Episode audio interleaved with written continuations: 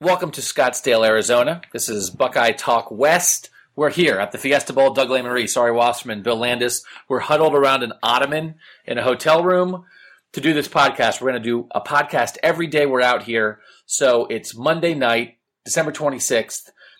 We just saw Ohio State get off the plane. We want to talk about that. We're going to get to something else.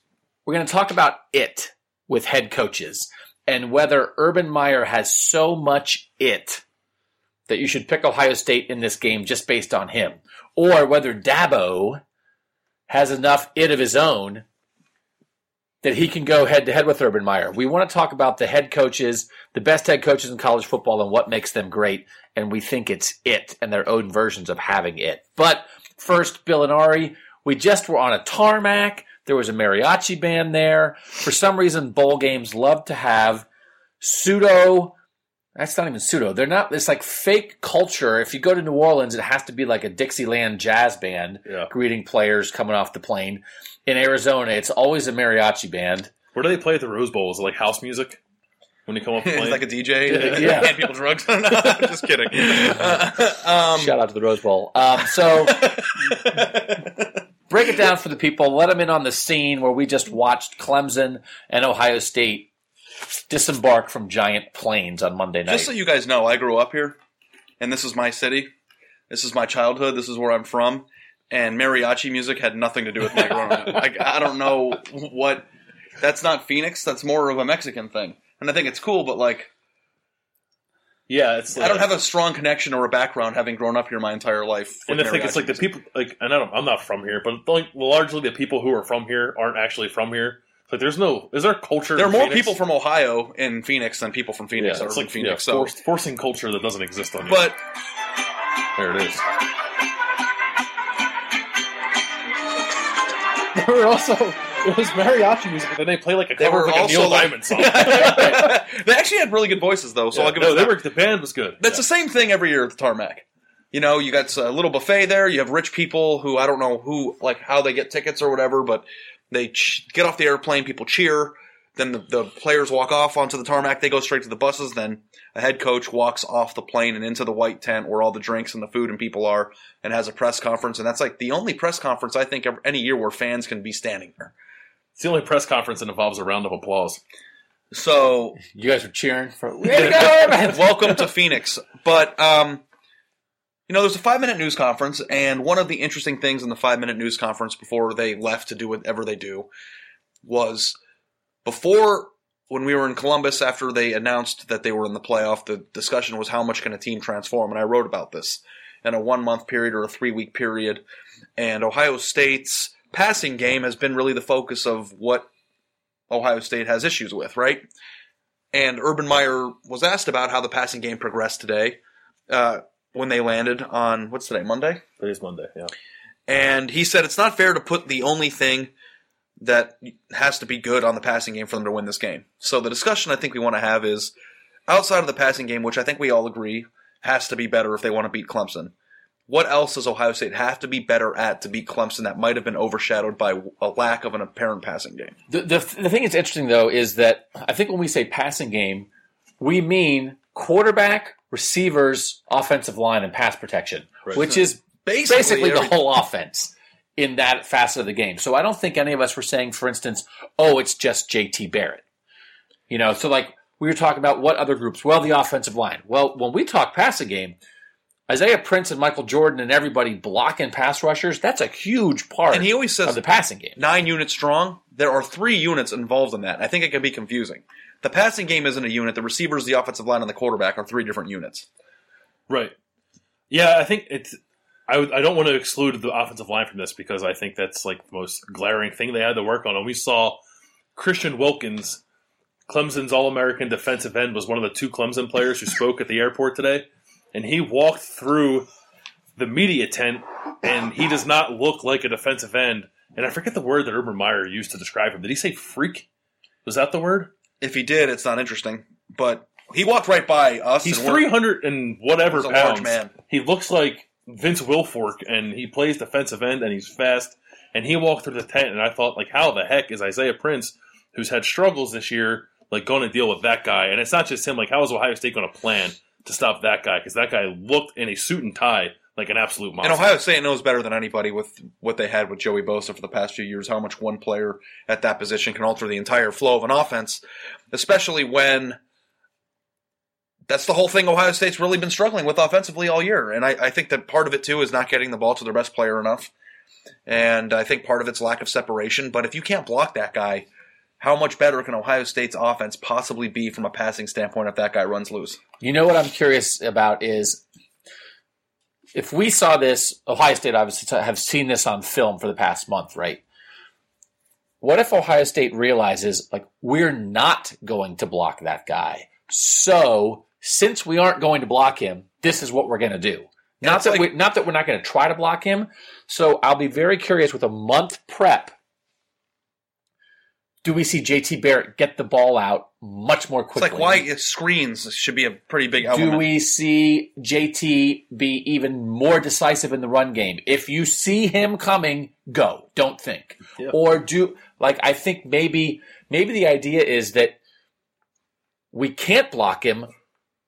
So what's plan B? And maybe they've plan B'd for a month. And like you said, Ari, maybe it's throw into Curtis Samuel out of the backfield more. Maybe it's Marcus Baugh's going to catch nine passes. You know, couldn't they find answers that don't involve having to block And- that and guy? What's interesting to me too is that the remedies for not being able to block somebody are also the solutions to some of the problems they were already having. Does that make sense?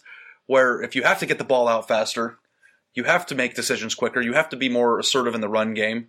Those are all things that we have criticized Ohio State for not being able to do because they just couldn't do it.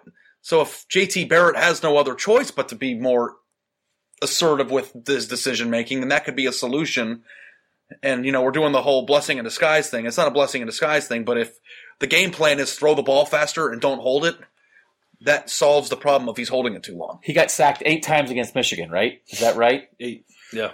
So the answer is JT. There have been times when you've hesitated this year. If you hesitate against Clemson, you are going to get sacked. So don't hesitate. Like hesitating is off the table. It's not an option because we guarantee you he's going to be in the backfield. I think that that could again, not that you would wish for it, but they might have worked really hard on an answer for- for that that leads to a more. And I'm going to drop. I'm going to drop a bomb on you guys. Mhm. You ready for this? You haven't even eaten yet. Yeah. Chick Fil A is coming up pretty soon. Um, Ohio State has a better chance of winning if, and you, and one of these two things has to happen. JT throws two picks, or he's sacked eight times. Two picks. two picks, right? They Yeah. turned it over against Oregon four times in the national title game two years ago. If the defense one is the going strength of the team, then like it's like, Did but like, matter. right? Two picks. Yeah. No, I, I I would I would take two momentary JT Barrett mistakes over a consistent getting having the defensive line in your backfield and you not having an answer for it for four quarters. Yeah, because eight sacks means, and it's eight wanna- sacks means a cautious JT Barrett in my mind, and I mean, two it- picks means a different kind of JT Barrett than we Because they did beat Michigan having been sacked eight times, so it can be done.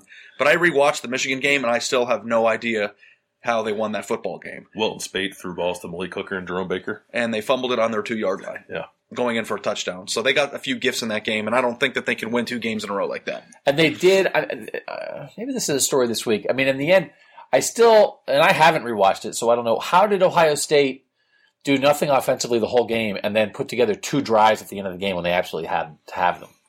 JT started running, and I asked him, and it's like an obvious thing. It's not an original idea, but like he throws better when he starts running, and he had like that forty yard run, and then Yeah. he started zipping the ball a little bit. But even after, like, it still it wasn't great passing. It was just more decisive, if that makes sense. Like again, when he had to throw in a tight windows, he did it, and like he made some tough throws to extend drives, and he ran better. And you know what? Michigan had like 13 points through three quarters when they probably should have had 28. Yeah.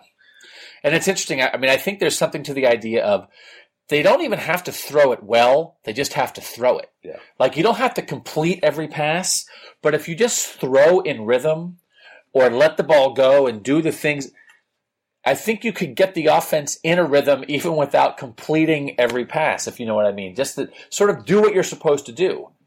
Run your route, make your throw. If they knock that knock it down, so be it, but maybe you get yourself into a flow anyway. Um, okay. Yeah.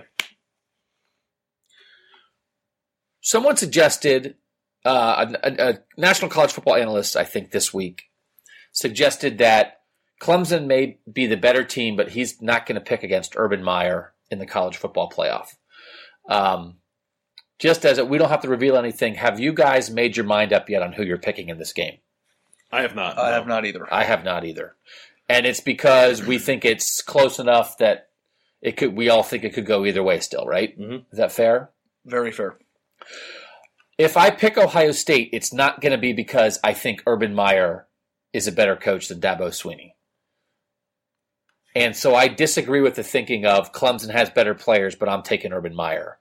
Um, because, and it's not that Urban Meyer isn't a good coach, he absolutely is. But I think Ohio State is playing a program in this game that has a coach with it, in quotation marks, it, just like Urban Meyer clearly has it.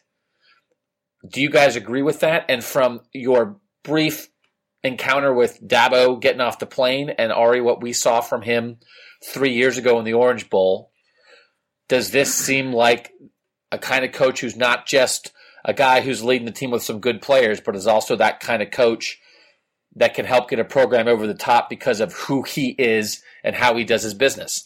The idea of not wanting to pick against Urban Meyer with three weeks to prepare would make sense because he is one of the best coaches in college football. So I get that sentiment, but I think taking that approach removes any thought or respect for the guy he's facing. And I think that's the entire point and the reason why we've come to this solution to have this podcast is because Dabo's you know, made an interesting progression as a head coach the last few years because remember, it hasn't been so that long since Clemsoning was a thing. And, you know, now he's getting off an airplane in a second playoff appearance and hoping to get to a second consecutive na- national championship game. And he's making jokes and he's got a personality. He's built the program. He's convinced very highly rated players to come to Clemson. And Clemson is a legit program in the sense that Ohio State is. They're like on the same level. I think Ohio State's a, a step or two ahead, but it's, it's kind of an evil, even playing field right now. And, you know, obviously Urban Meyer has done more than Dabo did, but Dabo is still kind of getting his program going. And, um, you know, I just, I don't want to remove the examination of this game from a coaching standpoint and then not give Dabo his, his due because he clearly has quotation marks it. How much of like the like the aura that a coach gives off, like does it play into that at all for you? Because it did for like. I think you try to read people, and part of the reason why I have not made up my mind yet as to who's going to win this game is because I want to talk to people this week and try to get a vibe for where they're at mentally, maybe. And like Dabo Swinney stepped off the plane, he went into that press conference, and it didn't seem like the moment was overwhelming for him in any sense of the word. He's been through this once before, so I'm sure that helps. But I think you can get a vibe from coaches sometimes where like eh, this guy doesn't quite know how to handle this. This being the attention, um, the the heightened moment of, of playing in a playoff or playing in a major game, whatever it is. And I think back to 2014, like when Mark Helfrich, that guy to me just didn't quite have that kind of aura that he gave off, and like, and never did it once cross my mind that like Mark Helfrich is going to be the guy that like out whatever's Urban Meyer, like out maneuvers, out schemes him, out motivates his players better than Urban Meyer. Like I didn't get that vibe from Mark Helfrich. Certainly, you get it from Nick Saban. I wonder if people who were in Atlanta today when Washington got, got there got that vibe from Chris Petersen because I think he has a little bit of that too, and Dabo Swinney has a lot of that in my What mind. I think is interesting is if somebody would have made that comment before the Orange Bowl, I might have bought it, right? Because that was before. that Urban and at the end of the 2013 season, Ohio State's playing Clemson, and Urban Meyer's going to outcoach Dabo, and that's why Ohio State's going to win. Three years later, after Dabo already beat Urban in a bowl game and has got the quarterback that Urban Meyer really, really wanted on his own team, has already been to a national championship game, almost beat Alabama, is now back in the playoff again. I don't think that that makes sense. And like you guys were saying, you know, Ohio State played Helfrich and Oregon in the national title game two years ago, and from your brief impression of Mark Helfrich for that game, if I would have said to you that guy's going to be fired in two years, you guys would not have been shocked by that, right? This No. Oregon was in the national title game with the Heisman Trophy winner, and the idea of that guy and that guy's not going to make it would have made sense to you just based off the outsider's view of whether he has it or not. Yeah, and it's not about like Mark Helfrich might be a fine football coach. Like he was instrumental in helping Chip Kelly with that offense before he became the head coach. But I think there's a little something extra that you need, personality wise, whatever, to coach at this level, to be successful at this level, not just get there once and lose and then never get there again, but to consistently coach at this level. And level. Doug, everybody's hit's different, right? Yeah, everyone has their own it for sure. Jim Tressel was the. You covered him for a decade. I mean, you know. I mean, he. Jim Tressel uh, made your mom feel very comfortable about her son going off to play for him and made you feel like that guy that your coach loved you and cared about what happened in your life and from Terrell Pryor to James Laurinaitis to Maurice Clarett to Malcolm Jenkins to all the great talent that they had here they all thought that about Jim Tressel So this is going to be an interesting question because I think we all have very strong opinions. I think about who has it and who doesn't across the landscape of college football, and even who has had it in the past. And I think the best example of it it is what Pete Carroll had at USC in the early 2000s. But before we talk about some of the other coaches, I think it'd be interesting because I've thought about this and I have an answer. What do you think Urban Meyer's it is? Urban Meyer is the coolest guy in the room yeah. Yeah. Urban Meyer, when you're at a party and Urban Meyer walks in in his white windbreaker with that little smile on his face, you look over and you think, gosh, that guy's pretty cool. And your wife looks over and thinks, man, I wish I was with that guy instead of with the, the guy I'm with. And I didn't know Urban Meyer when he was in his 30s and a head coach for the first time, but I'm going to guess he had that at Bowling Green just like he has it now. He had that sweet mustache when he was at Cincinnati. Is that your you? Is that your thing? Yeah, he's just like he's cool, like, and it's it's it's weird because he's like just a he's a fifty year old father of three who like Grandfather. grandfather now, and it's like how can that guy be cool? And it's just like well, he has rings, and that helps. Same reason Nick Saban can be cool in his own way, but yes, I think Urban Meyer very much gives off an aura of I am the coolest guy in this room. That's I- not what I was going to say. But but I actually think Urban's much cooler than Nick Saban. Oh Yeah. yeah, yeah, yeah. What were you gonna say? Nick Saban likes oatmeal bean pies though, so that's a pretty good. Who doesn't though? Nobody. That's what I'm saying. I love But he's the he's the man with them. I don't know, and I don't know if I'm just crazy. Doug rolls his eyes at me all the time when I say stuff like this, but I kind of feel like there is something about Urban Meyer, which is probably true with all really good football coaches. But I feel like when he's in the room, and I do a lot of recruiting coverage and I talk to kids and stuff, I think there is an inherent thing about him, and maybe it's an intensity that you get from accomplishing such great things at such a high level. But I think when Urban Meyer is in a room, he lets off a vibe that makes people, for whatever reason, feel like they have to be at their best. And I don't know if that's intimidating. I don't know if that's just, you know, what a winning football coach does. But when recruits see him in a room, they they sit up. You know mm-hmm. what I mean? Like media members are afraid to ask questions the wrong way, and he hasn't had one outburst toward a media member in my five years on since he's been here. But for whatever reason, people want to be at their best when he is in the room. And I don't know if you guys buy that or not, but I think there is something to that. Where if you're in a team meeting or he walks by you during a drill in practice or he walks into an in home visit during a recruiting meeting, to have that kind of power or that aura about you, I think is a very powerful thing. And if people always want to, I don't know, please you or do things to make sure that you, and we were talking about this at the, on the tarmac. It's a lot different to be an assistant coach under Urban than it is to be an assistant coach on a lot of people. And I think that's part of it. I don't know. I don't know if you buy that. I, I think there is something to that. Definitely, I, I definitely know what you're saying, and I think there's something to the idea of I don't even know. Maybe you have a better handle on this from the recruiting standpoint. It feels less like Urban is trying to persuade you to come to Ohio State, and more saying like, Challenging you of like, We're great. enough. Yeah. I don't know if you can cut it. We're going to be great whether you come or not. If you want to be great, you're invited, but we're who we are. Right. We're not really asking you to come. We're inviting you to come. And and that you then want to live up to the standard that he has set for the program and also live up like you said, he you want to be great to live up to, to him. And then when you get here, it carries over to what you do in, in your practice. And it's it's almost like the second you commit to Ohio State, it's like you're on a mission to prove you are great. And I think that that's a real thing. I do. I really do. Yeah, and I think that and I didn't and you to go back to the point of like your it in quotation marks being Mhm. different. I don't think that like Dabo quite gives that off. And we we're not around Clemson every day, so maybe he Yeah. does. But just like it's we were in a tent on a tarmac with the man for eight minutes today, and we're judging his entire coaching style off that.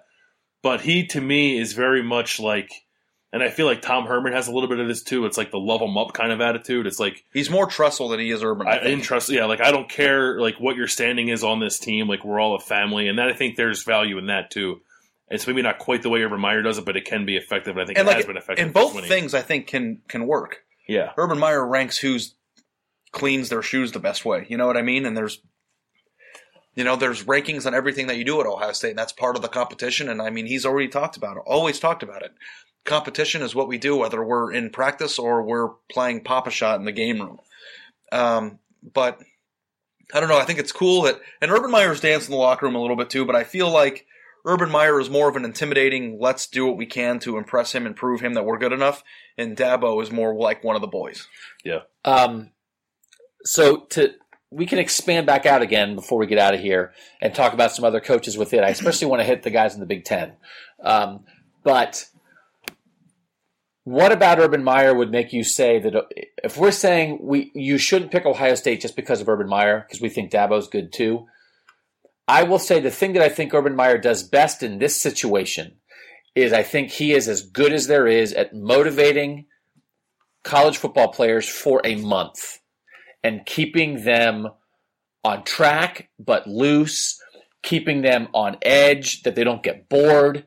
I don't think he's going to scheme something up. I mean, he's an offensive innovator. He helped bring about the spread offense and has been incredibly successful with that. But I don't think he's going to scheme something up that he's going to X and O Ohio State to a win over Clemson by changing the offense or integrating some different looks or whatever that that's going to win the game. I think it may be that somehow I think the thing he does best is he recruits the best players, the most talented players, has the best team, and somehow over a month manages to get them to believe that they're the underdog and that it's so hot. The thing that is that has emerged the past couple years here that drives doesn't drive me crazy. I find the strangest thing is like the Ohio against the world thing. Everybody loves you. Nobody's against you. You're Ohio State. You're gigantic. You have a huge tradition. You have all the best players. You have the coolest uniforms. Who's a, who's the, who's the world? Everybody wants to be you. It's not you against the world. You are Ohio State, but somehow Urban Meyer keeps them on edge and thinks that Somebody, now they want to beat you because you're the best, but they don't hate you. You're not like the evil empire. You're you're the you're the best. So it's not Ohio against the world. It's- you're but I think taking it- over the world. I think it goes a little bit further than that. I think people try to play up like this underdog thing with them. It's like you guys, uh, people out there don't believe in you in here. right. That happened. Like it's like I see what you're saying with the evil empire. I think the thing that's most curious is everybody and all the critics. Yeah. The critics. They literally win every game. You were in 2015. You were the first pre, unanimous preseason number one in the history of the AP poll. Literally everybody thought you were the best team in the country. Somebody asked at media day for this bowl game, Mike Weber, and I don't know if you guys were standing there, and I've never seen that person before, and I'm not trying to make fun of anybody, but somebody asked Mike Weber, "Do you guys take all the disrespect of people who don't think you can do it and like really use that as motivation?" And I was thinking to myself, name one person. and like Mike Weber's like, you know, we just we embrace the underdog role. I'm like, what the hell are we talking about here? well, I think people They're favorites. I think people. I guarantee you, there are people listening to this right now who the answer to their question is us. Like the three of us in the way that we cover the team are the are the quote unquote doubters. I did get into an argument with another reporter on the tarmac today. Really? about I said they almost lost four of their last seven games, and he said those are all very good teams. After he said Clemson almost lost a few games, and I found that to be very Michigan State inconsistent. three and nine. Yeah, Michigan State, and Northwestern, I don't know, were very good teams, but anyway, it was. I don't think that you can say, and we're going off on a tangent, that Clemson struggled with a bunch of games and they barely won, and they're, and then like Ohio State's going to be the favorite in this game because they they struggled too. That's all my point was, um, and I think that we are. at times critical. I don't think we're negative. I think there's a difference.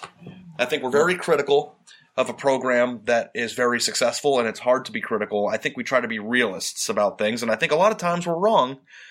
Um, but I don't think that um, we're critics against that the world needs to be against. So um, we don't know who we're going to pick. We think there are two great coaches in this game. Do you guys agree with me on the urban motivation thing? Do you think that is I do. maybe Even his though it seems corny strength? sometimes, right? Like the, the again, the, the famous story of him making up quotes before the Florida Ohio State national championship game ten years ago, and like getting Florida wound up to the point. Because I do think, I mean, in retrospect, I think Ohio State, for lack of a better phrase, like sort of got fat and lazy in that that layoff because they thought they were going to win. They thought they were the best team, and like I don't think. I think Urban Meyer now Ur- they came into the playoff two years ago as the number four seed. So going into that Bama game, he had that underdog role Mm-hmm. that was legit because nobody thought they were going to win then. They're the three seed now, but they're the only program that anybody thinks can beat Alabama.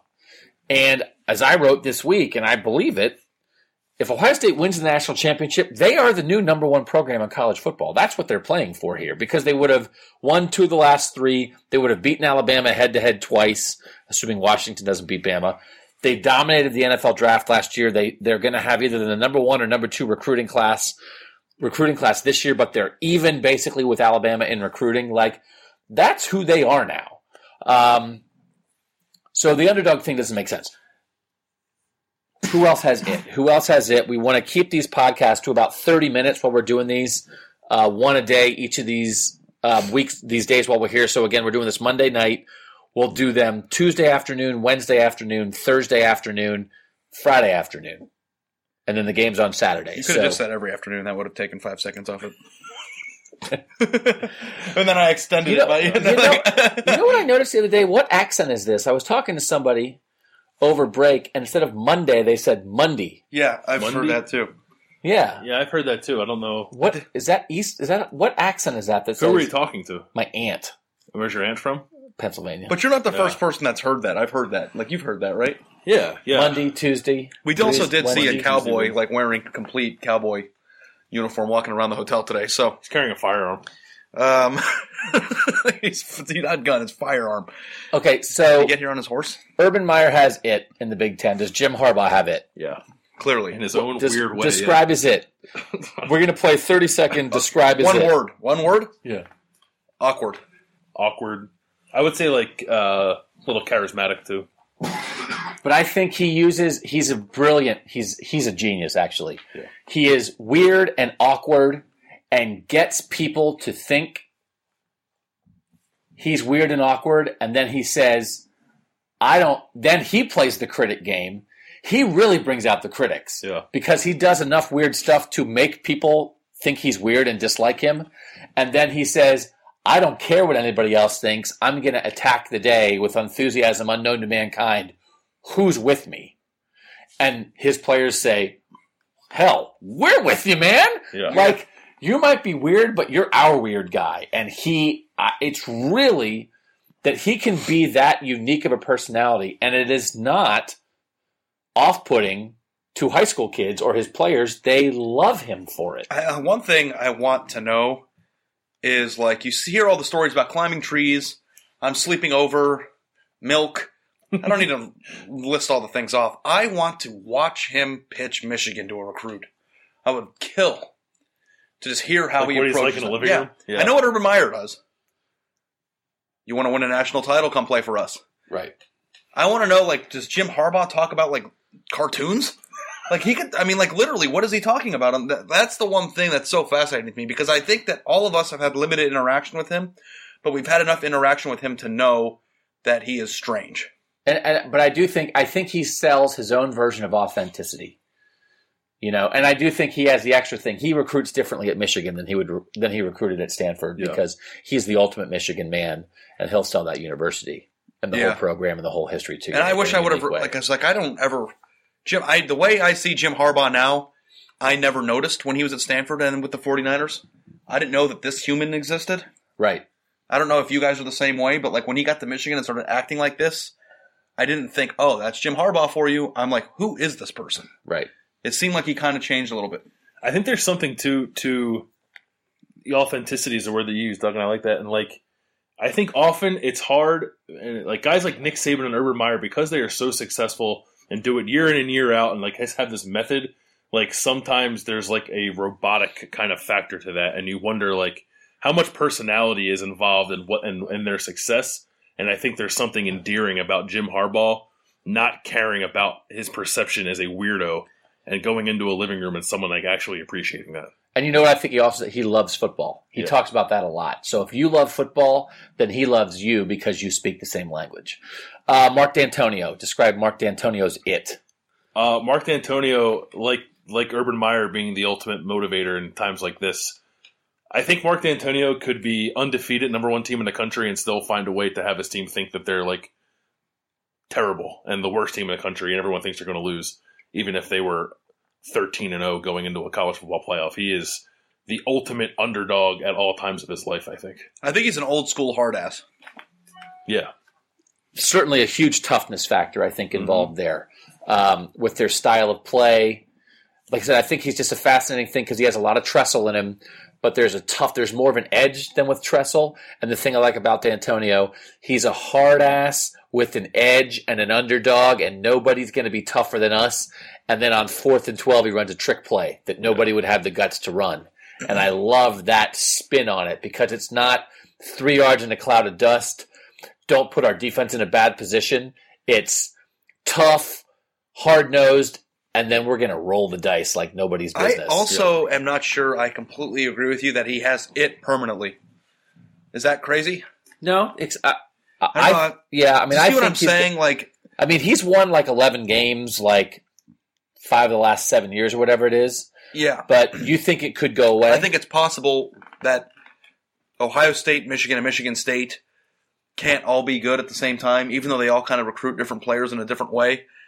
And they are in the same division, they all play each other, and I think that he has the least amount of it out of the three that we just discussed between Urban, Jim Harbaugh, and him. And I think that that could hurt Michigan State in the long run. I think he appeals to a certain kind of kid, though, who maybe, um, and I don't. This might not be the the right word, but if Jim Harbaugh is too weird, that is the right word. And if Urban Meyer's too slick for you, Mark Dantonio might be exactly who you're Yeah. looking for. And He's that's gotta not beat in, them. He's gotta- not in a bad way. But he's got to beat these guys head to head In recruiting, using that same exact no, thing. but he but he's not trying to in recruiting. I mean, it's it's more than I think it's the program identity more than just recruiting. I I agree with that, but when you say he's the guy for you, then I feel like that implies recruiting, right? Well, I mean, I mean, but you've written about this a million times. I mean, like he's not trying to win by beating Ohio State and Michigan for recruits head to head.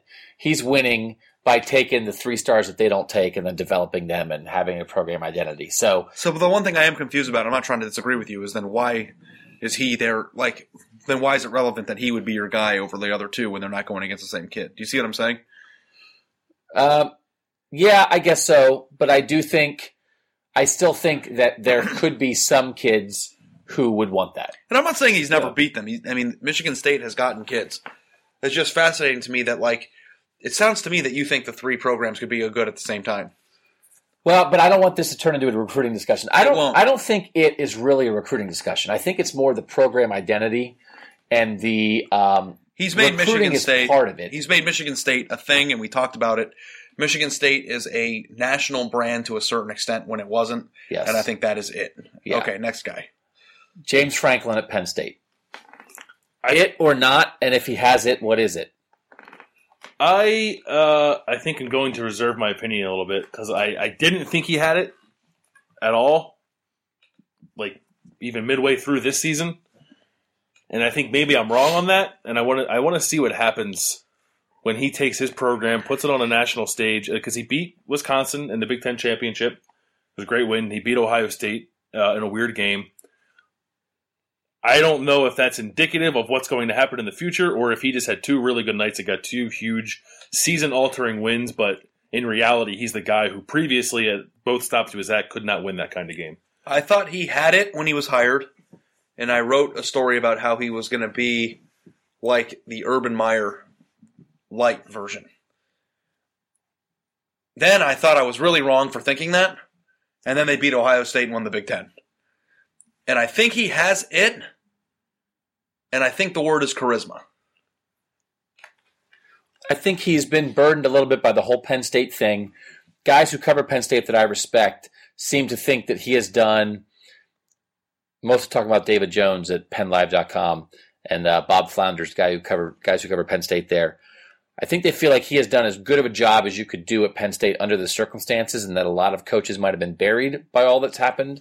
Um, and that part of what got them through was sort of like his unyielding sunniness and his complete belief in himself and what he was doing and that unwavering attitude that if you would have stopped and questioned yourself at all, you might have been buried by all this. And it might have seemed a little bit like a used car salesman in the moment, but it actually might have been the best thing to get them through it. And now, if they're coming out the other side of it, they might have something there. Um, you got to win and all this stuff. If, if you don't win, you don't have it. You know, Yeah, it's Titus. I mean, it's like- only it when you have wins.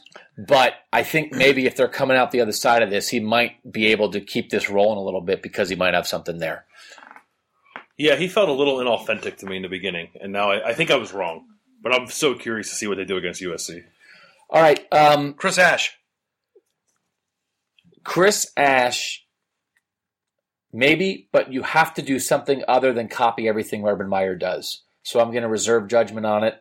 I'm not 100% sure um, because so far it looks like taking the Ohio State playbook wholesale, and by playbook I mean playbook for a program, and that you have to have something beyond that. I agree. I think he needs a blend. I think I think he could be more of a Dantonio, and that he should just stop trying to copy Urban Meyer and then start co- copying Dantonio. But I think a blend somewhere in the middle of that could be Chris Ash's sweet spot. Um, I think I think you can get in very dangerous territory by trying to copy Urban Meyer too much. Yeah. Because as we said, Urban has something in there. If you can't put on a white windbreaker and walk into a room and have everybody turn their head, you got to try something else.